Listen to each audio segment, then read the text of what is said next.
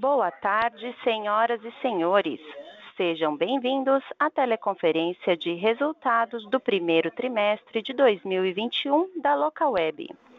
Estão presentes hoje conosco os senhores Fernando Cirne, diretor-presidente, Rafael Chamas, diretor financeiro e relações com investidores, Igor Franco, diretor do segmento de BI Online e SaaS, e Williams Marques, diretor do segmento de e-commerce. Esse evento também está sendo transmitido simultaneamente pela internet, via webcast, podendo ser acessado no endereço www.ri.localweb.com.br, clicando no link Webcast 1T21. Os slides da apresentação estão disponíveis para download na plataforma da webcast. As informações estão disponíveis em reais e foram preparadas conforme as práticas contábeis adotadas no Brasil, baseadas nos pronunciamentos, orientações e interpretações emitidos pelo Comitê de Pronunciamentos Contábeis. Antes de começar, gostaríamos de mencionar que eventuais declarações durante essa teleconferência relativas às perspectivas de negócios da Local Web projeções e metas operacionais e financeiras constituem-se em crenças e premissas da diretoria da companhia, bem como em informações atualmente disponíveis. Considerações futuras não são garantias de desempenho. Elas envolvem riscos, incertezas e premissas, pois se referem a eventos futuros e, portanto, dependem de circunstâncias que podem ou não ocorrer.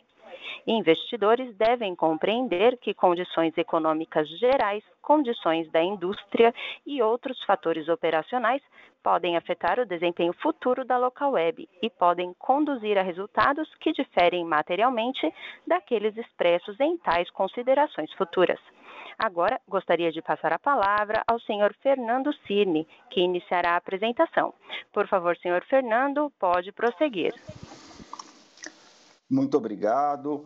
Eu queria, primeiramente, agradecer a presença de todos os nossos colaboradores, parceiros e acionistas, clientes, e agradecer também a todos por estarem presentes e pelo fantástico resultado que a Local Web apresentou nesse primeiro trimestre de 2021. Uh, ah, movendo para o slide número 2, por favor, a gente tem aqui os destaques da operação. Primeiramente, queria falar sobre o crescimento de receita em todos os segmentos, não está aqui, mas muito importante destacar, crescemos de forma muito forte, Bionline SaaS, uh, commerce, e falando de commerce, nós crescemos 186% em relação ao primeiro trimestre do ano passado, um, um, crescimento de fato substancial.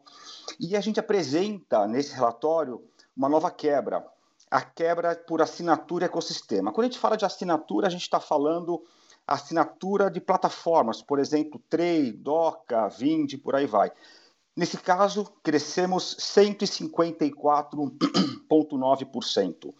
Já assinatura de ecossistema, ecossistema a gente está falando remuneração por utilização do nosso ecossistema, seja ele próprio, o que é um diferencial da local web, ou através de parcerias de, por parceiros externos. Crescemos aí 209,7%, também um número muito forte. Tivemos uma forte expansão na aquisição de novos clientes ao longo de todo o trimestre, seja em Bionline SaaS, seja em e-commerce. E no caso de e-commerce, tivemos um recorde histórico aí, né, de, de crescimento. Tivemos um, aí um crescimento de 44,4% na adição de novas lojas em relação ao último quarter do ano de 2020, muito forte, e que, que fez com que em apenas três meses do ano a nossa base de clientes crescesse 22%. Nosso TPV está relacionado, por exemplo, aí ao crescimento do nosso, da nossa receita de ecossistema, cresceu quase 130% nesse primeiro trimestre. Uh, importante ressaltar, a gente vai falar isso no capítulo específico, né? Uh, que nossas empresas adquiridas já apresentam excelente performance aqui dentro do nosso ecossistema nesse primeiro trimestre, dado o nosso processo estruturado de integração, alta sinergia de quem nós compramos e muito cross-sell. E a gente teve um expressivo avanço na nossa agenda de aquisições. Só nesse ano, cinco foram feitas, né?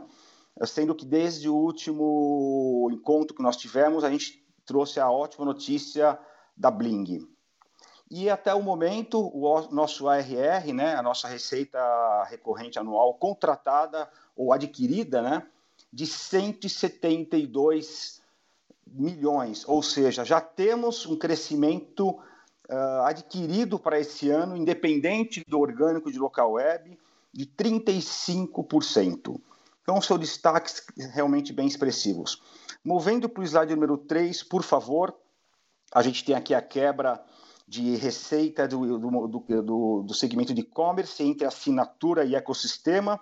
A gente moveu o ano passado, nesse mesmo período, tínhamos crescido 32%, né, o 17,3% para 22,9%, e agora movemos para 65,4%, um crescimento de 186%. Como a gente falou, uh, o crescimento de assinatura cresceu 154%, e isso está muito relacionado a base, crescimento da base de clientes e principalmente porque essa base também está vendendo mais. Com essa, essa base vende mais, ela precisa contratar planos de assinatura mais uh, elaborados, mais parrudos, né? Isso faz com que a receita também aumente. E por fim, o crescimento de ecossistema que foi muito maior, tanto que ele aumentou de 57% para 61% do total da nossa receita, né? Uh, isso é muito decorrente da local web ter um ecossistema com parceiros, parceiros externos forte, mas principalmente para a sua estratégia de crescer o ecossistema próprio. Uh, e isso também reflete ao aumento de venda e ao crescimento de venda dos nossos clientes. Isso mostra que esse ecossistema que nós estamos construindo está funcionando. Os nossos clientes estão vendendo cada vez mais fruto desse ecossistema. Tanto que esse crescimento de 209% não, não há comparável com indicadores de, de, de do, da economia. É muito, muito, realmente muito forte. Movendo para o slide número 4, a gente tem aqui o que está acontecendo, o que explica principalmente o nosso crescimento da receita de assinaturas. A gente tem continuamente e de forma sustentável aumentado nossos esforços de marketing uh, e, e, trazido cada vez mais clientes, uh, aumentado a adição de novas lojas, né? Tanto que vocês podem ver que a adição de novas lojas, né? Ah, falando um pouquinho dos esforços de marketing, o que, que significa os esforços de marketing? Vou dar dois exemplos. Primeiro, leads capturados na escola de e-commerce. A gente mais do que dobrou uh, esse volume em relação à média do ano anterior. Para quem não conhece a escola de e-commerce, é um, é um site que gerenciado para a nossa área de e-commerce, www.escoladecommerce.com.br, onde a gente ensina o nosso prospect ou nosso cliente de, de trade a montar, aumentar suas vendas dentro do ambiente de e-commerce. Muito interessante. E, e também esse aumento de venda é fruto também já do cross-sell entre as empresas. A gente sempre apostou que adquirindo empresas que tinham esse potencial de cross-sell, nossa venda aconteceria. E já está acontecendo. Então, esforços de marketing, uh, escola de e-commerce, cross-sell entre as empresas, está trazendo esse crescimento sustentável de, de venda. Alguns indicadores, né? comparação entre o primeiro trimestre de 21 relação ao primeiro trimestre de 20, um crescimento de quase 140% na adição de novas lojas. Primeiro trimestre de 21 em relação ao trimestre logo anterior, aí, último trimestre do ano, 44% de crescimento. Então é muito representativo e, como eu falo, um crescimento sustentável. Outro ponto importante, qualidade da venda. Nossas taxas de churn permanecem estáveis. Então, por isso, nossa base de clientes também cresce. Então, não é só venda, é venda que impacta em crescimento da base. O ano passado, nossa base aumentou 100%, e nesses três primeiros meses do ano, a gente fez com a nossa base já crescesse 22%. Uh, 22%. Movendo para o slide número 5, a gente tem aqui nosso, nossa plataforma agnóstica integrada com ferramentas do mercado Importante ver o quanto a gente aumentou o número de integrações com o mercado.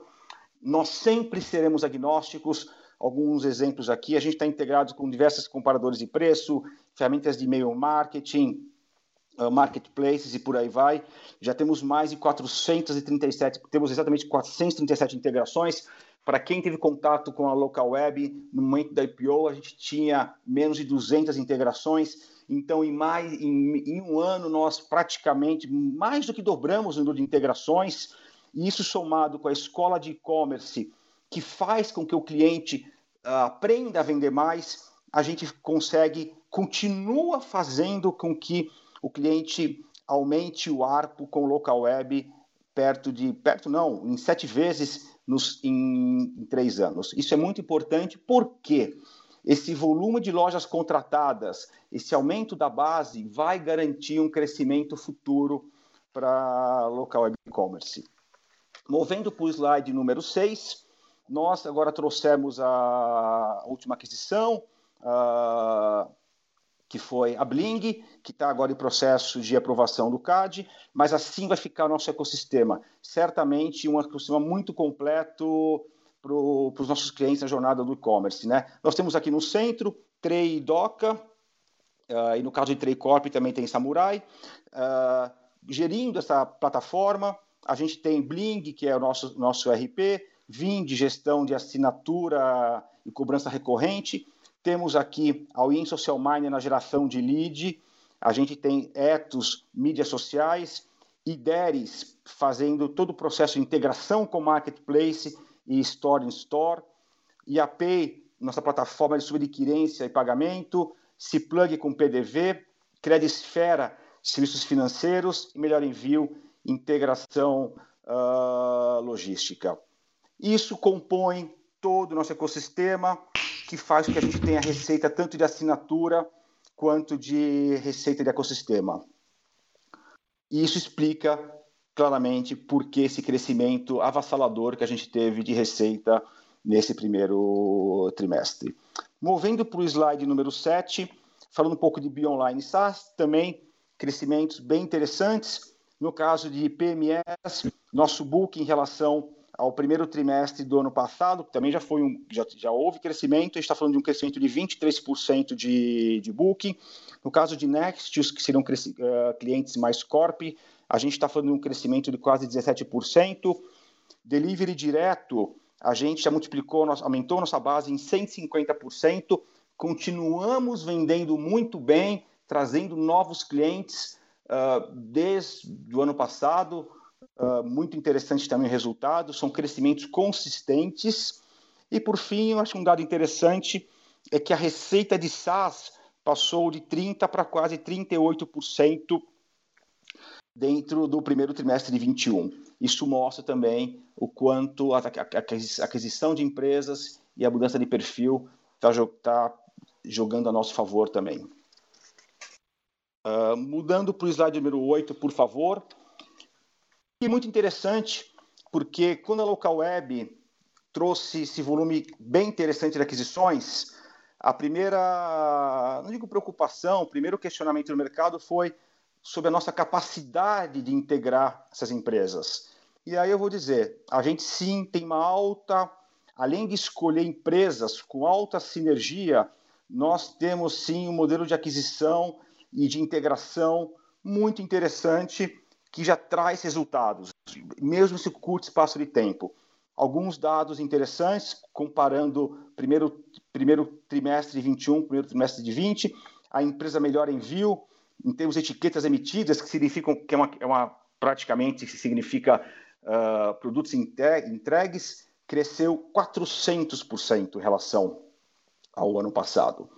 Uh, número de clientes atendidos, número de clientes atendidos 432%. GMV do e-commerce, 117%. Samurai, receita, 93% de aumento. IDERES, integração com Marketplace, 104% de aumento. Uh, desculpa, número de clientes de IDERES. Receita, de, receita líquida de IDERES, 176%. TPV da Vindi, 59%. E receita da DOCA 231%. Só para dar um exemplo aí de metade das adquiridas da local web, apresentando na maioria dos casos crescimento de três dígitos. Isso mostra que escolhemos as empresas corretas e estamos sabendo integrar as empresas dentro do nosso ecossistema. Movendo para o slide número 9, por favor. Isso aqui é um complemento do que nós mostramos na, no último earnings do, do, do, do quarto Q de 20. A gente trouxe agora nesse último mês a Bling. A Bling vai trazer um ARR incremental uh, contratado de 60 milhões. Com isso, a gente vai trazer um ARR adquirido aí, né, de 172 milhões para o grupo. Significa um crescimento de 35%. Fora um crescimento orgânico da, da operação, da local web, tu não tem visto, né? Qual que é? Perto de 30 e pouco por cento, no, quarto Q, tá? E vocês podem ver que essas empresas adquiridas, né? Essas empresas uh, que é um crescimento no orgânico, elas têm o seu crescimento orgânico próprio, né? É o que eu chamo do orgânico do inorgânico. Uh, alguns casos aqui, vocês podem ver, melhor envio, 400%, uh, Samurai 90%, Ideri 176%, Vini 59%, Doca 230%. Então, vocês podem imaginar que mesmo esse ARR, que, que é com base no que elas estão trazendo no momento da aquisição, eu vou ter o crescimento orgânico das adquiridas, que vai ser muito substancial. Então, realmente, a gente está muito, muito animado e otimista com o crescimento uh, do, com o crescimento da, da local web para os próximos para os próximos meses. Movendo para o slide número 10, por favor. A gente tem aqui o nosso processo de aquisição. É um processo que, que queria falar, não é porque fizemos várias aquisições uh, que, que vamos parar, a gente está tá todo momento olhando novas empresas. Uh, já olhamos desde o começo da, do, desde o IPO, mais de 1.900 empresas. A gente está todo momento olhando novas empresas. Temos nesse momento 11 MOUs assinados ou em negociação e sempre com essa característica: receita recorrente, produtos já consolidados, muito potencial de cross-sell e upsell dentro do nosso ecossistema e sempre retendo os fundadores. Uh, então, não paramos, já mostramos que sabemos fazer aquisições e estamos mostrando que sabemos, sabemos integrar as empresas. Então, é isso que está acontecendo. Então, é uma, é uma característica da local web que a gente vai continuar mostrando para o mercado. Agora eu passo a palavra para falar um pouco mais dessas integrações Acho que a gente quer falar agora, sem falar de números, a gente quer mostrar um pouquinho, dando exemplos, né, de como a gente está integrando de forma rápida as empresas. Eu passo a palavra para o Igor Franco, nosso diretor-geral de, de Bionline SaaS, e para o William Marques, nosso diretor-geral de e-commerce, que vão falar um pouquinho sobre isso. Por favor, Williams e Igor. Obrigado, Fernando. Eu vou começar aqui. Boa tarde, pessoal. Aqui é o Igor falando. É, como o Fernando comentou, é, nossa estratégia de integração ela é, tem se apresentado bastante robusta e gerando resultados aqui muito, muito é, é expressivos. Né? Eu vou falar especificamente sobre uh, como estamos fazendo na parte de SaaS aqui com Online, estando aqui de delivery direto e dietos, e, e posteriormente eu passo a palavra para o Williams uh, falar um pouquinho sobre como uh, estão acontecendo para uh, commerce. Falando aqui de uh, integrações que a gente já fez, que já estão uh, rodando, a gente tem delivery direto com o IAPay, então clientes delivery direto com meio de pagamento prioritário em IAPay, já boa parte, mais, mais de metade da, da, da base da delivery direto transaciona todos os dias com o IAPay. O resultado é, é impressionante, é, é, expressivamente alto em termos financeiros aqui. Um, então, essa é uma integração que a gente já uh, entrega para os nossos clientes. uh, e já está funcionando muitíssimo bem. Uh, uma outra integração aqui no âmbito de Bionline SaaS é Ethos uh, presente muito forte em Bionline SaaS. E aqui eu quero fazer um, um, um, deep dive com vocês, super simples e rápido, para explicar um pouco do nosso foco e da nossa estratégia. Né? Um, o, o, cliente ele tem uma jornada conosco que começa ali no processo de compra das soluções, depois ele recebe acesso ao serviço, né? depois ele faz uso desse serviço, desse produto, e aí ele entra uh, numa, num processo de jornada ali uh, de uso e de uh, utilização dos nossos produtos para escala, né? para escalar sua operação.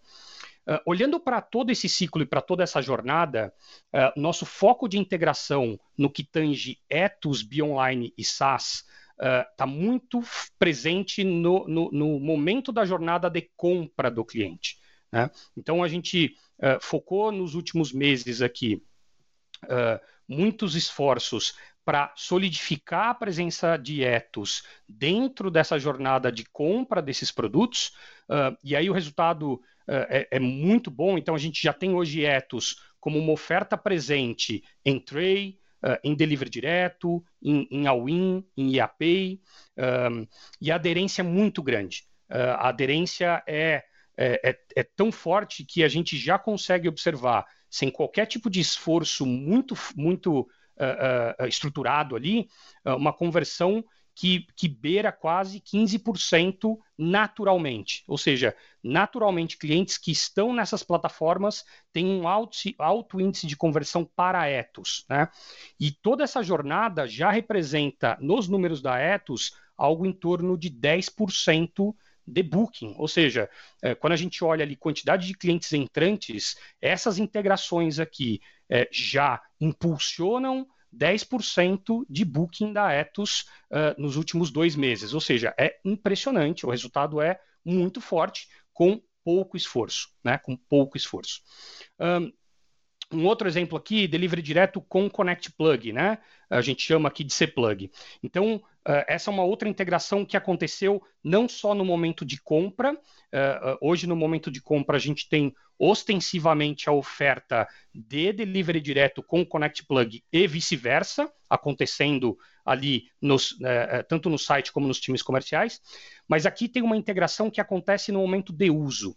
E aqui é bem interessante. O que acontece é que o cliente Connect Plug eh, já tem à disposição pro, dentro do PDV, uh, uh, a possibilidade de receber os pedidos da delivery direto dentro do PDV.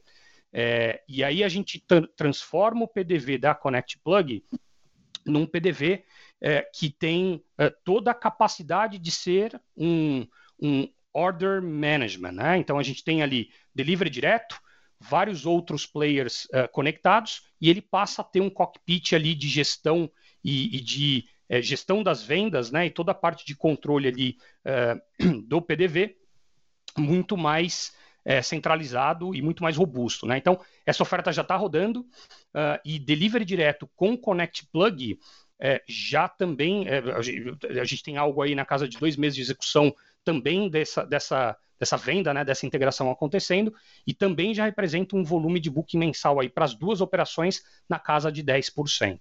Então, são integrações muito fortes, né, que acontecem no momento da compra e neste caso aqui também no momento de uso uh, do cliente, né? E aí, uma integração que está em andamento, uh, o beta já, já, já está no ar, a gente está aqui calibrando né, os ponteiros para colocar isso no ar uh, no, nas próximas semanas, é a Ethos dentro do painel da Tray. Então, o cliente que tem à disposição ali toda a, todo o painel de e-commerce da Tray, quando quiser impulsionar o conteúdo do e-commerce nas redes sociais, ele vai ter dentro do painel da Tray à disposição eh, as funcionalidades, né, a, o painel da Ethos para fazer esse, esse impulsionamento. Então, isso é o que está uh, uh, em beta agora, a gente pretende fazer esse lançamento nos próximo, nas próximas semanas, tá? Uh, Williams, eu passo a palavra para você agora. Muito obrigado a todos. Obrigado, Igor. Uma boa tarde a todos. Complementando um pouco do que o Igor comentou e dando um foco um pouco mais para e-commerce, né? Eu acho que eu posso destacar que é, estamos trabalhando em duas frentes. Né? A primeira, olhando muito a experiência do cliente em todas essas integrações. Então, o principal ponto é que a gente deseja que o cliente tenha uma experiência unificada. Então, quando, por exemplo, ele vai começar a usar os serviços de conexão a marketplaces do IDERES, ele não vai ter uma fricção quando ele sair da plataforma para passar a utilizar esse conector. Então, tudo que a gente desenha hoje de cross-sell e de integrações é muito voltado a trazer essa experiência única, né? onde toda a compra do produto plataforma, por exemplo, já vai envolver um pacote completo com integração de marketplace, com integração de outras ferramentas, e no dia a dia desse cliente ele não tem essa, esse, essa fricção em mudar de painel, tem que ter outras negociações. Né? Então, isso tem nos é, norteado em todas as integrações que nós estamos desenhando, né? seja o que já funciona muito bem entre Tray e IAPay né, para pagamentos, Toda loja 3 já tem a IAPay habilitada por default, e aí estamos replicando isso para o Melhor Envio, para o IDERES né, e para todas essas outras soluções. E o segundo, é, o segundo olhar que nós temos tido é para a parte tecnológica, né, de tecnologia e, e como conseguir ter velocidade para essas integrações. E o que vocês podem ver, inclusive, é a, a, própria demonstração né, de tantas integrações em paralelo já rodando, já lançadas ou em fases aí de pré-lançamento, né, com clientes em beta ou finalizando o desenvolvimento. E isso somente é possível porque a gente já tem os produtos nativamente, produtos desenvolvidos com APIs, né, são produtos modernos e que já possuem suas interfaces para conexão, e nós temos os times trabalhando de forma paralela. Então, enquanto o time do IDERES é, constrói a conexão às APIs da plataforma, o time do Melhor Envio também, de forma paralela, faz essa construção. Né? Então, a gente tem esses esforços simultâneos e estão fazendo com que a gente consiga ter o lançamento muito rápido de todas as iniciativas né, de cross-sell e, principalmente, trazendo para o nosso cliente que compra a plataforma uma solução cada vez mais completa. E aí, dando alguns exemplos aqui, né, é, a gente pode ver que a Delivery Direto com o IAPay já está rodando e com muito sucesso Hoje a gente já tem mais da metade da base da delivery direto processando pagamentos com IAPay, então um resultado muito positivo em alguns meses apenas. Né? E a gente vê que, é, além de trazer muito mais receita, o cliente da delivery passa a ficar mais satisfeito. Temos também já em andamento a integração da VID com o IAPay, né, com resultados ótimos. Hoje, mais da metade dos clientes Vind que contratam a solução já recebem a oferta e aceitam utilizar a IAPay como a sua processadora de pagamentos né, de clientes novos e também estamos em paralelo fazendo a migração da base ativa da Vind. Então já temos aí uma performance muito boa de tombamento dessa carteira que utilizava outros processadores de pagamento. Então são resultados já muito expressivos em pouco tempo. Né? Temos também em andamento já o IDERES com Traycorp para aumentar o número de marketplaces conectados. Temos, como o Igor comentou, Etos com Tray já em andamento. Melhor Envio com IAPay já tem clientes em beta, né? E, e, aí o Melhor Envio passa a oferecer a IAPay como um meio de pagamento prioritário para todos os seus clientes que compram as etiquetas para fazer o, os envios. Doca com IDERES e Melhor Envio, já temos as integrações funcionando também e agora estamos fazendo um beta focando em melhorar um pouco essa experiência, né? É, para o cliente que chega na Doca já ter as soluções completas. Então a Doca está seguindo o modelo que nós já temos aplicado na Trey e a Doca também passará a ter essa oferta completa e mais alguns lançamentos para os próximos meses, né? Então tem Social Miner, a IDERES com toda a Trey Varejo, tem Credisfera com crédito para base Trey, também uma, uma integração muito aguardada e que a gente acredita que vai ter um resultado muito forte, né, oferecendo crédito para todas as lojas e melhor envio com a base Trade também lançando no segundo semestre. Então, so, somente com essa, esse olhar de experiência do cliente, de jornada e a tecnologia já moderna e sendo desenvolvida em paralelo, que a gente conseguiria apresentar em tão pouco tempo né, tantas integrações já rodando. Então, isso que tem nos deixado muito confortável em trazer esses resultados para vocês. Agora eu vou passar o próximo slide para o Rafael falar um pouco de resultados. Muito obrigado, uma ótima tarde para todos. Muito obrigado, Williams, e boa tarde a todos. É, eu já vou pular direto para o slide número 13. Aqui são só aquelas grandes marcas que a gente tem para um expressivo resultado no, no T21, né? tanto resultados operacionais como financeiros. Então, só recapitulando algumas das informações que a gente já correu por aqui. É, crescimento de top line receita de mais de 50%, 53,9%. A gente fecha esse primeiro TRI com 160,9 milhões de receita. O driver de crescimento em e-commerce de 186%, né? Eu vou mostrar que já, é, já representa praticamente 40% da receita do grupo. Uh, a gente tem dois grandes indicadores aqui que dão dimensão de crescimento, né? O GMV de todo o nosso ecossistema, né? Plataforma, ecossistema, crescendo em base pro forma, importante dizer isso. Então, para aquilo que foi adquirido, né? O caso Ideres e Doca, por exemplo, eu considero aqui os números que eles tiveram de, na operação no primeiro TRI de 20. É, então, a gente está falando de 110, quase 117% de GMV, né? Um crescimento muito expressivo e o TPV na operação aqui é totalmente IAPEI, nossa subadquirente, um crescimento de 129,9%. Já fechamos esse quarter com quase 600 milhões de TPV, né? um número bem interessante. É, não crescemos apenas em top line, então, como vocês podem ver, no segmento do commerce, o crescimento em EBITDA foi de quase 86%, 85,6%.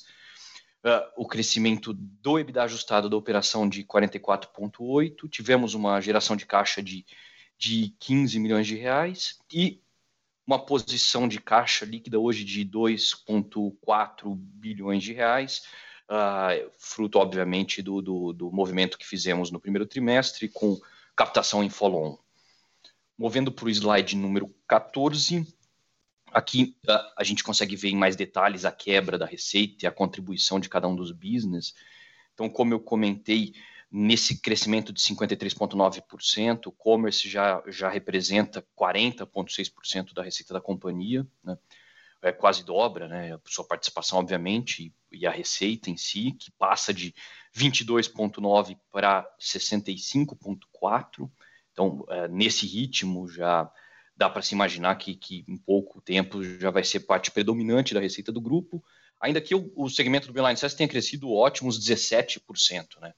Então, são crescimentos nos dois setores, isso é bem relevante. Uh, volto a destacar o que o Fernando trouxe, que acho que é, é importante para a configuração de, de, de, companhia que a Local Web se tornou com seu ecossistema, essa quebra muito elucidativa de como funciona o nosso business entre assinaturas e ecossistema. Então, nossa receita de recorrência, assinatura, já uh, crescendo 154,9%, atingindo 25 milhões, é, representando 39% do total da receita do commerce, e as receitas com ecossistemas, né? Então, toda a parte transacional, take rate, que envolve API, envolve conexões e tudo mais, a gente tem um crescimento de 209,7%, atingindo 40,2 milhões nesse período. Indo para o slide número 15, como eu disse, o nosso crescimento não foi só em top line, né? nós tivemos uma expansão de 44,8% no EBITDA da companhia, então fechamos esse primeiro trimestre de 21 com 36,6 milhões, o commerce representando 48%, né? praticamente a gente já tem metade da contribuição em EBITDA vindo desse setor, que lembro, ele é menos intensivo em CAPEX, né? então uma, uma contribuição ainda mais relevante se a gente pensar do ponto de vista de geração de caixa. É, o commerce cresceu 85,6, então atingiu 17,5 milhões de EBITDA, e o Bionline SaaS 19,1, uma expansão de 20,6. Vale destacar que, quando olharmos as margens dos setores, né, a gente tem no Bionline SaaS uma margem que se expandiu tri contra tri.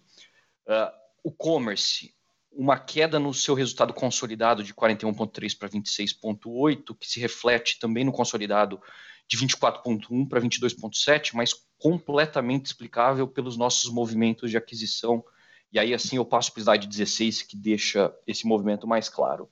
Então, a ideia aqui é comparar o resultado de um T20, um T21 e um T21 em termos de margem EBITDA, excluindo o resultado. Então, tanto receita quanto EBITDA das aquisições recentes. Né? Então, como vocês podem ver marcados em amarelo esse círculo, todas as nossas as operações e, por consequência, o consolidado apresentaram expansão de margem ano contra ano. Né? O Bioline SaaS é 21,3 contra 19,3 no ano passado, organicamente. O Commerce teve uma margem de 41,3 no ano passado e 42,5, então a operação orgânica do Commerce plataforma Trade, Trade Corp API com expansão de margem, e, por consequência, o consolidado orgânico tem uma expressiva ganho aí de quase 4 pontos percentuais. É, isso é bastante compreensível, né? As operações que a gente traz, elas têm esse tempo de maturação, isso é algo que a gente sempre destaca com o mercado, é, é parte da nossa, da nossa capacidade de acelerar companhias, trazer rentabilidade a elas também, né? Então, é, é, a, teremos essa dinâmica de sempre deixar muito claro o resultado orgânico e a contribuição que o inorgânico trouxe é, na, nessa queda de margem, para a gente conseguir acompanhar essa maturação que esses business terão ao longo do tempo, como todos os que nós compramos tiveram.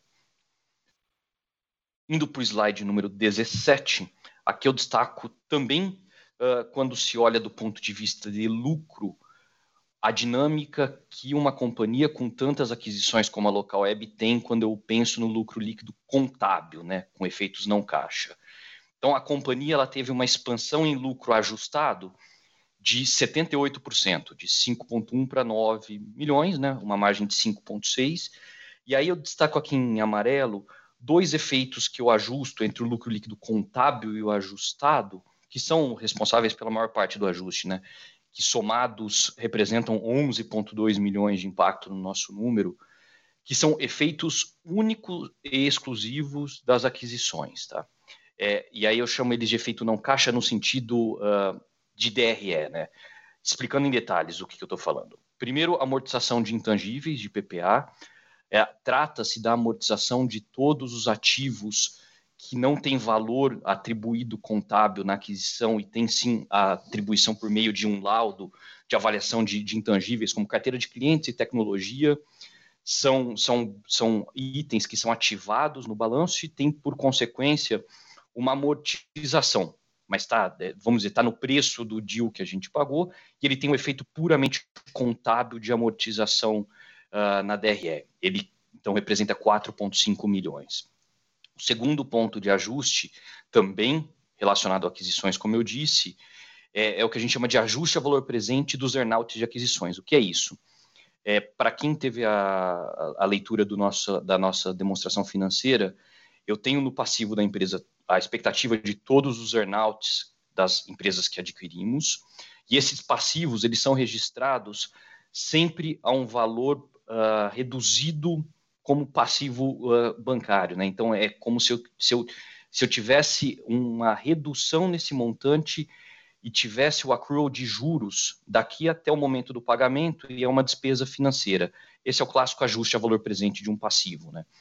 Como nós teremos isso recorrentemente de agora até o pagamento de qualquer um dos earnouts, então vai ser algo que a gente sempre vai deixar muito bem destacado para que não haja dúvidas do efeito que ele traz, mas, de novo, não tem a ver com a DRE da companhia, e sim, e sim dinâmica por conta ou do valor pago na, na companhia vista que configura o, o PPA ou da expectativa de, de, de earnout futuro. E movendo para o slide 18, aqui eu mostro a posição de caixa da companhia. Então, fechamos o primeiro trimestre com caixa de 2,4 bilhões de reais, descontados os, os empréstimos, ou uh, tanto bancários quanto uh, egressos do IFRS 16, que são os arrendamentos da companhia. Fechamos com saldo de caixa líquido de 2 bilhões 292 milhões. Uh, então, ainda com bastante caixa para a gente continuar com a nossa estratégia de aquisições. E falando em, em próximos passos, eu passo a palavra de volta para o Fernando Ciro. Olá, pessoal.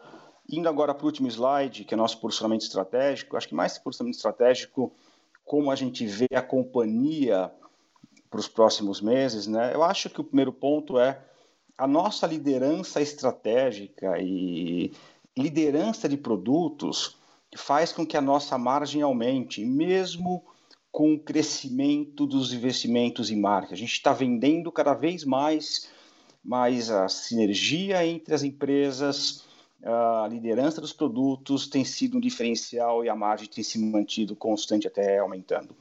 Um exemplo disso é o nosso ecossistema de e-commerce, né? É o mais completo ecossistema do Brasil para PMS. Uh, atingimos recordes de venda em todas as operações, independente do contexto econômico. Isso é muito importante. A gente sim tem atingindo, atingido recordes de venda, por conta de esforços de venda, por conta de sinergia de operações, e isso é muito importante. É um, é um, são, são conquistas que, que vão se manter.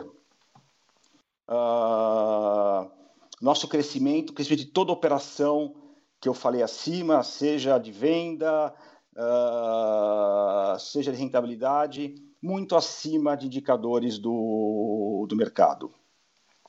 Nossa operação de e-commerce ganha espaço dentro do grupo devido ao crescimento exponencial. A gente está falando que o EBITDA de e-commerce já representa quase 50% do grupo. A gente está construindo uma completa oferta de serviços uh, financeiros, subadquirência, recorrência, sistema de gestão e crédito. Temos um processo consolidado de aquisição de novas empresas com pipeline constantemente renovado, que vão certamente trazer oportunidades muito interessantes para a empresa. E, por fim, temos um processo interno de integração de empresas que já apresenta fortes resultados, que mostra que está funcionando sim de forma bem interessante. Mais uma vez, agradeço a todos por estarem aqui conosco, agradeço a todos que estão de uma forma ou de outra envolvidos nesse brilhante resultado. Queria dar parabéns a toda a equipe, funcionários, uh, colaboradores, a todos por estar aqui, estão aqui com a gente e por terem ajudado a gente a atingir esse resultado. Muito obrigado e agora a gente abre para perguntas e respostas, por favor. Com licença, senhores, agora abriremos a sessão de perguntas e respostas. Para fazerem perguntas, por favor, digitem asterisco 1. E nossa primeira pergunta vem de Bernardo Goodman, XP. Boa tarde, Fernando, Rafael, time. É, eu tenho duas perguntas. A primeira sobre o posicionamento de vocês. É, agora que vocês estão com um ecossistema bastante completo, integrado, né, principalmente após a aquisição recente né, de um elo importante é, de ERP com a Bling, eu queria entender o que mais faria sentido adicionar na Mandala. Né? Queria saber se vocês estão olhando algo novo, como conta digital é, ou marketing digital direcionado, por exemplo. Essa é a minha primeira pergunta. A segunda pergunta é sobre a Credisfera. É, eu queria entender se vocês estão avaliando e se faria sentido é, entrar no segmento de crédito direto ao varejista. Obrigado. Deixa que eu puxo, puxo essa, Bernardo. Obrigadão, boa tarde, obrigado pela pergunta. Então, começando com o M&A. Tem bastante coisa ainda, viu, Bernardo? Quando a gente fala lá que o pipeline é robusto, ainda uh, muita companhia sendo olhada, esses 11 potenciais targets mais avançados, é, a gente tem, tem, tem coisas sem sombra de dúvidas que continuam fortalecendo o nosso ecossistema, né? É, obviamente, por questões estratégicas, a gente acaba não deixando claro, claros quais são esses segmentos, mas é, quando a gente pensa na jornada de um, de um varejista por meio do e-commerce, há diversos novos setores surgindo, né? Sempre que tem, tem, tem coisas novas aparecendo, e tem ferramentas que melhoram substancialmente a qualidade é, do nosso serviço ou a capacidade dos nossos clientes venderem mais ou servirem melhores a seus clientes, né? Então, há sem sombra de dúvidas novos setores que a gente pode expandir. É, serviços financeiros que você comentou é sim, sem sombra de dúvidas, uma oportunidade. A gente tem fortalecido muito nossa oferta, né? É, hoje eu digo que Local Web com E VIM de Credisfera já tem um portfólio muito interessante de serviços financeiros. O TPV que temos na, na operação uh, em todos esses uh, braços que eu comentei agora, IDERES também, ele é relevante, nos permite continuar avançando nessa estratégia e ela é sem sombra de dúvidas uma possibilidade. E aí já me faz uh, falar sobre Credisfera. Então, Credisfera, eu acho que a gente até deixou claro isso no, no, no earnings. Bernardo, a gente espera já ter o, o, a primeira operação, então go live já de uma primeira parte de, de crédito, e aí sim dedicado ao merchant, tá? Agora em junho, então nós já estamos numa, numa fase bem avançada de integração, de, de montagem de, de operação de créditos com parceiros. É, o seu ponto, ele pode ser uma possibilidade, mas não seria como começaríamos. Mas a gente está muito animado com Credisfera, o potencial é alto, a demanda por crédito é expressiva na nossa base, a nossa capacidade de fazer uma oferta nos momentos corretos aos nossos clientes, né, são bastante interessantes. Acho que Bling fortalece ainda mais essa ideia. Então, sem sombra de dúvidas, Credisfera vai ser um dos grandes pilares de crescimento e aceleração para a companhia. Ótimo, muito obrigado. Imagina, Bernardo. Nossa próxima pergunta vem de Eric Wang, Eleven Financial. É, boa tarde, pessoal. Obrigado por pegar minha pergunta. É, acho que do nosso lado são duas, na verdade, né? Uma pegando um pouquinho aqui, gancho ainda sobre Credisfera, né? É, mencionaram aí um pouco sobre a iniciativa, então acho que entender um pouquinho mais de como que vai ser, assim, especificamente, a, toda a parte do go-to-market, né? E também um pouco do funding, né? Vocês mencionam ali que vocês estão em processo final ali de definição, mas para entender um pouco melhor como que vai ser essa estrutura. É, e a segunda pergunta, um pouco mais em linha ali na parte da captura de sinergias, né, das, das aquisições. Então, entender um pouquinho do lado de e-commerce, né, especificamente, é, falando ali de margem EBITDA mesmo, é, em que velocidade mais ou menos vocês esperam que a gente comece a ver ali uma convergência, se a gente pode dizer convergência, é, da margem EBITDA é, como ela está hoje para a margem EBITDA orgânica, né? só para a gente ter uma ideia aí também de um timing eventualmente. Claro, eu começo, eu começo falando de Credisfera, Eric, obrigado também pelo, pela pergunta. Então, separando a, a, os assuntos, né? começando com o funding. É, Local Web não vai colocar balanço próprio nessa operação, isso é fundamental. A Credisfera é uma, é uma, uma plataforma tecnológica e de processo né, de, de esteira de crédito extremamente competente, é, e é ela que se integrará à operação às nossas plataformas, tá? seja Tray, seja IAPay, futuras uh, demais operações.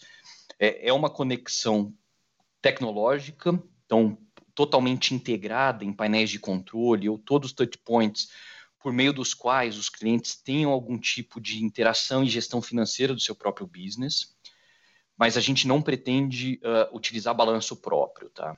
Então, sem, sem dar nomes ainda, porque a gente não tem os contratos assinados, mas nós já temos conversas muito avançadas com provedores para quem a gente vai fazer a cessão desses direitos, tá? Então, a ideia é que a gente faça toda a oferta no nosso, no nosso fluxo operacional das plataformas, é, faça toda a gestão dessa operação de crédito dentro de casa, então o scoring e, todo, e toda a gestão em si, mas a gente faz a cessão desses, desses direitos para um, alguns players privados que serão parceiros na, na, nessa oferta. Nessa oferta. Uh, esse é o primeiro ponto. A segunda pergunta, Fernando, você quer puxar essa? Estava no mute aqui, desculpa. O Eric, é o seguinte: a segunda pergunta, a gente está comprando empresas nos mais variados ranges de EBITDA. Tem empresa com EBITDA perto de zero, tem empresa com EBITDA já perto dos seus 20%, 30%. Tá? Uh, o mais importante para a gente é que essas empresas continuem crescendo mu muito e até acelerem. Tá? Então, para mim, você pode ver que a gente, quando trouxe aquele gráfico mostrando, por exemplo, o melhor envio crescendo 400%, IDERES, uh, uh, Vind, é mostrar que a gente, nosso primeiro objetivo é que ela continue crescendo e até acelere. Esse é nosso posicionamento.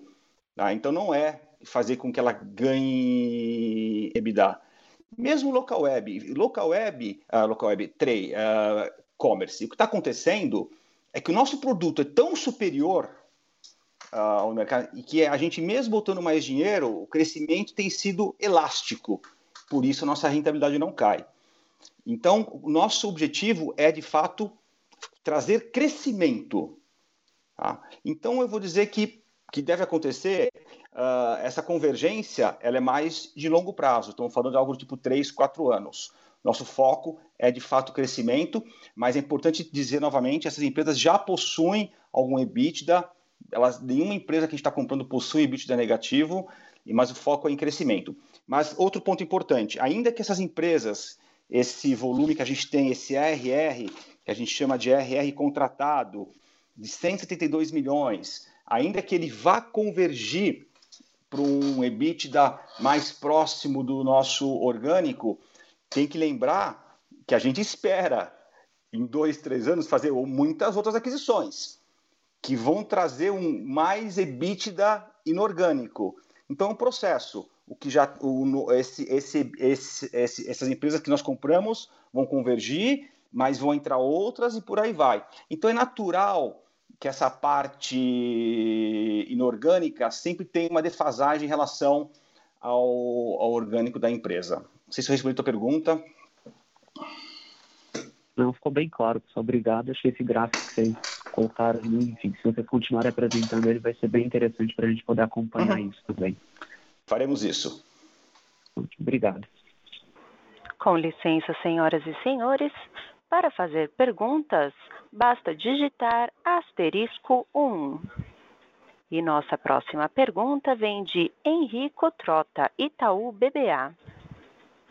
É, boa tarde, é, Fernando e time. Obrigado pela apresentação. Acho que duas perguntas, né? Acho que vocês falaram um pouquinho da, da margem de e-commerce aí, né? E acho que o efeito também que tem a, a integração dos M&As. Eu queria talvez falar um pouquinho mais, na, olhar um pouco mais aqui para o Online, para o SaaS, né? Acho que vocês abriram é, um dado muito interessante, né, que, que, mostra a evolução aí do, do mix de receita, quando você olha o, o Bionline e o SaaS, né, as soluções de SaaS têm crescido é, mais rápido e têm ganhado representatividade é, dentro do mix. Aí, dado isso, eu queria entender qual é a visão de vocês para também, a, quando você pensa a margem orgânica aqui do Bionline do SaaS, deveria a margem expandir, porque o SaaS tem ganhado um pouquinho mais de representatividade, e como que vocês veem a composição desse mix aí é, também mais para o final do ano, tá? Acho que esse é, aqui seria a minha, minha primeira pergunta.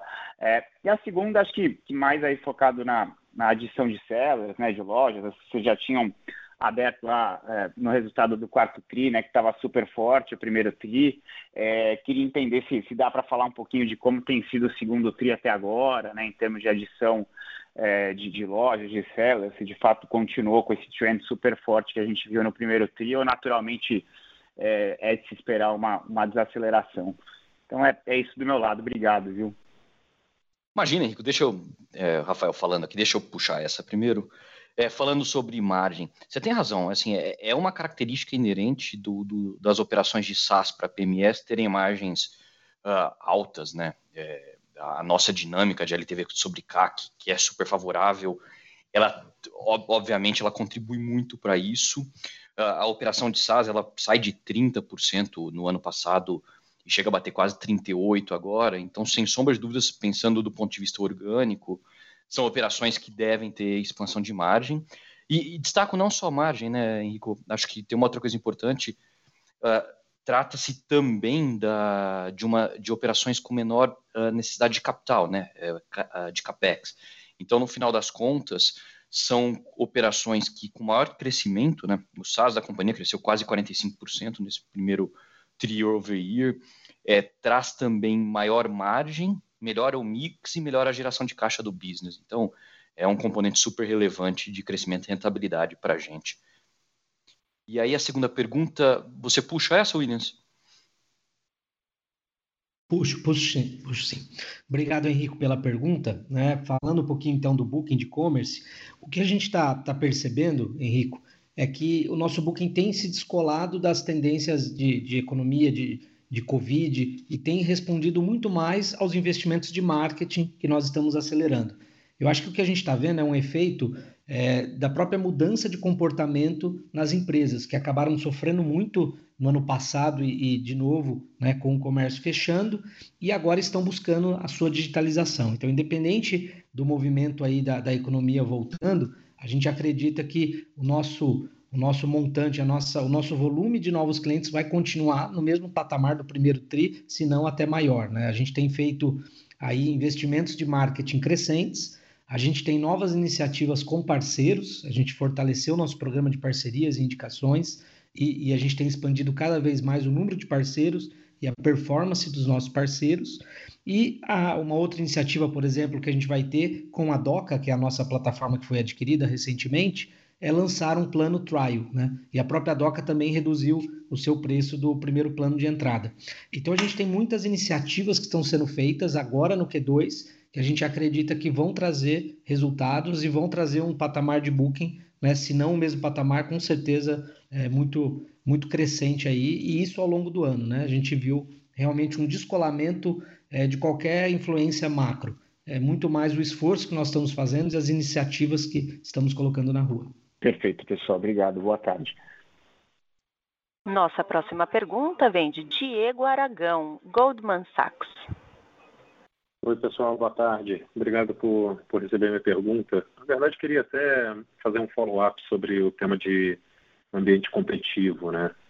É, obviamente, assim, acho que está muito claro que a Local Web, através da, das aquisições, também uma parte de investimento é, interno, vem criando um ecossistema cada vez mais diferenciado é, e, obviamente, se reflete no, no seu crescimento, na, em potenciais vantagens competitivas. Mas eu queria pegar um pouquinho da, da sua percepção, até mesmo com relação a movimentos recentes de players de marketplace para expandir né, no negócio de suporte, vamos dizer, a, a loja, a lojas digitais. Né? Então, como é que vocês veem eventual competição com esse tipo de, é, de, de, de player e se existe também em outros segmentos, como até mesmo é, players de meio de pagamento, é, alguma ambição desses competidores em também é, focarem, em algum momento tocarem aqui no que seria o, o teu mercado core. Né? Então, eu queria só é, pegar um pouquinho da percepção de vocês com relação a esse ambiente competitivo. Obrigado. Williams pode puxo pegar aqui, essa? Fernando? Por, Posso... favor, por favor, Williams. Claro. É, boa tarde, Diego. Prazer aí falar com você novamente. Falando um pouquinho então do ambiente, né? A gente não vê mudanças tão bruscas. Na verdade, a gente com as aquisições tem entregado aí um ecossistema cada vez mais forte. A gente acredita que isso vai, vai ainda trazer vantagem né, com esse efeito rede, porque a gente acaba tendo, além da plataforma, a gente tem esses novos canais que também viram canais de aquisições. Né? Então a gente tem, por exemplo, no próprio Bling, é, muitos clientes que acabam indo para o Bling para se digitalizar sem ter loja virtual e esses clientes vão poder encontrar agora numa oferta completa mais opções, né, e vão encontrar a solução de plataforma. Então a gente vê no IDERES acontece o mesmo. Então a gente tem, além da, da própria oferta da Trey ficando cada vez mais sólida, né, com tudo tudo conectado e com uma experiência unificada, temos também esses novos canais de aquisições, né, que através do cross-sell fortalecem a nossa nosso posicionamento. Do ponto de vista de concorrentes, a gente tem ainda é, concorrentes globais, né? A gente tem o, a própria plataforma que é global e que não tem tanto foco no Brasil, né? Então a gente não enxerga nenhuma mudança a curto prazo nesse concorrente e outros concorrentes menores e também um concorrente que é focado é, não somente no Brasil, em toda a América Latina e, e por isso a gente entende que é, a gente acaba tendo um foco em, em Brasil, a gente consegue entregar essa plataforma conectada com soluções próprias, né, com uma experiência unificada, uma única jornada. Então, para o mercado brasileiro, que é um mercado muito grande, em franco crescimento, a gente entende que cada vez mais estamos entregando mais valor né, e estamos mais fortes. E como eu comentei na, na pergunta anterior do Henrico, a Doca, por exemplo, que é uma plataforma de entrada e a gente cada vez quer acelerar mais ela, vai ter o freemium, vai ter um trial. Então a gente também está testando novas, novas formas de venda né, com a plataforma que, que foi recém-adquirida. Então, eu acho que do trimestre anterior para cá, com certeza a gente está cada vez mais forte perante a concorrência de plataforma. E aí, falando um pouquinho de pagamentos, né, a gente não vê nenhum movimento do, das empresas concorrentes da IAPay para focar tanto no, no mercado online, para focar no nosso core é, focar na nossa carteira.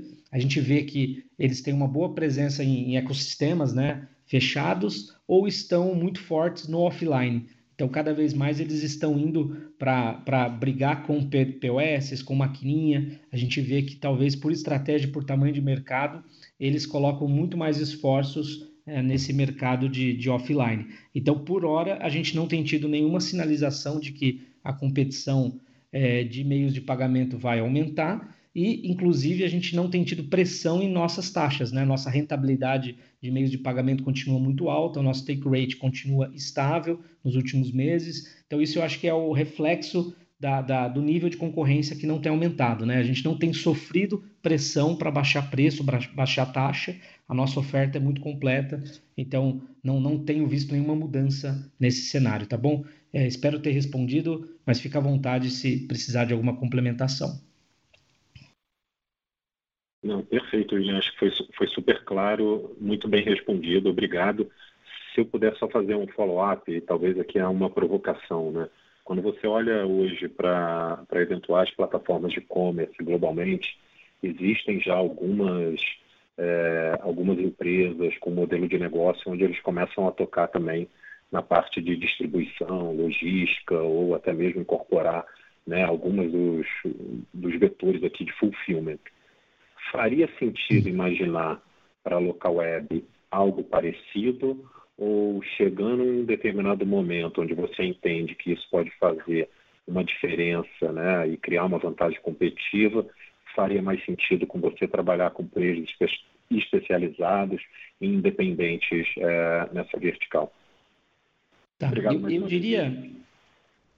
Perfeito. Eu diria, Diego, que é, a, a, gente já deu o primeiro passo, né, olhando para a logística com a aquisição do Melhor Envio, né, embora ele ainda tenha o seu negócio principal somente na tecnologia de, de oferta, né, de melhor, melhor preço de frete, mas a gente tem também com o próprio Melhor Envio, e, e inclusive fez parte do release, o lançamento do Drop, que são pontos de coleta de, de encomendas. Então eu te diria que é o primeiro passo é, para um ponto físico de uma, de uma operação da local web, né? E, e, o sentido do, do drop dentro dessa operação do melhor envio é fazer com que o cliente que tem à disposição quatro, cinco transportadoras na plataforma, né, escolha a melhor oferta e leve o produto num único ponto ele não tenha que distribuir os produtos que ele vendeu em vários pontos, né, de acordo com a transportadora que fez a melhor oferta. Isso é muito comum, porque ele tendo vendas para o Brasil todo, você tem lugares que o correio é competitivo, você pode ter capitais que um transporte aéreo como o Azul ou o Gol vai ser mais competitivo, ou ainda se for um pacote grande, talvez uma transportadora tradicional tenha um melhor preço.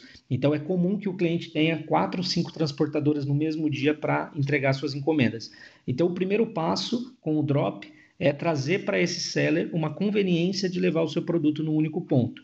E aí eu creio que no futuro, né, o, o que a gente tem desenhado é sim estar presente em mais etapas do, da, da, da logística em si, mas muitas vezes através de parceiros especializados. Tá? Então a Localweb não tem é, no nosso plano a visão de investir capital para construir galpão, comprar é, caminhão, ter frota própria, mas o drop vai nos trazer já uma possibilidade de consolidação de carga. Então eu passo a ter as minhas cargas consolidadas e eu consigo ter talvez aí parceiros mais especializados para algum tipo de entrega. E também através de parceiros, né, muito provável através de parceiros que a gente consiga fazer também outras é, operações de logística, como fulfillment, como dropshipping. Então, tudo isso eu te diria que o Melhor Envio vai trazer essas capacidades para a gente começar a fazer. Né? Então, é, é sim algo estratégico para a gente e o lançamento do Drop, inclusive, vai nessa linha. Excelente. Pessoal, muitíssimo obrigado, tá? Bom fim de semana para vocês. Muito obrigado, Diego. Obrigado, Diego.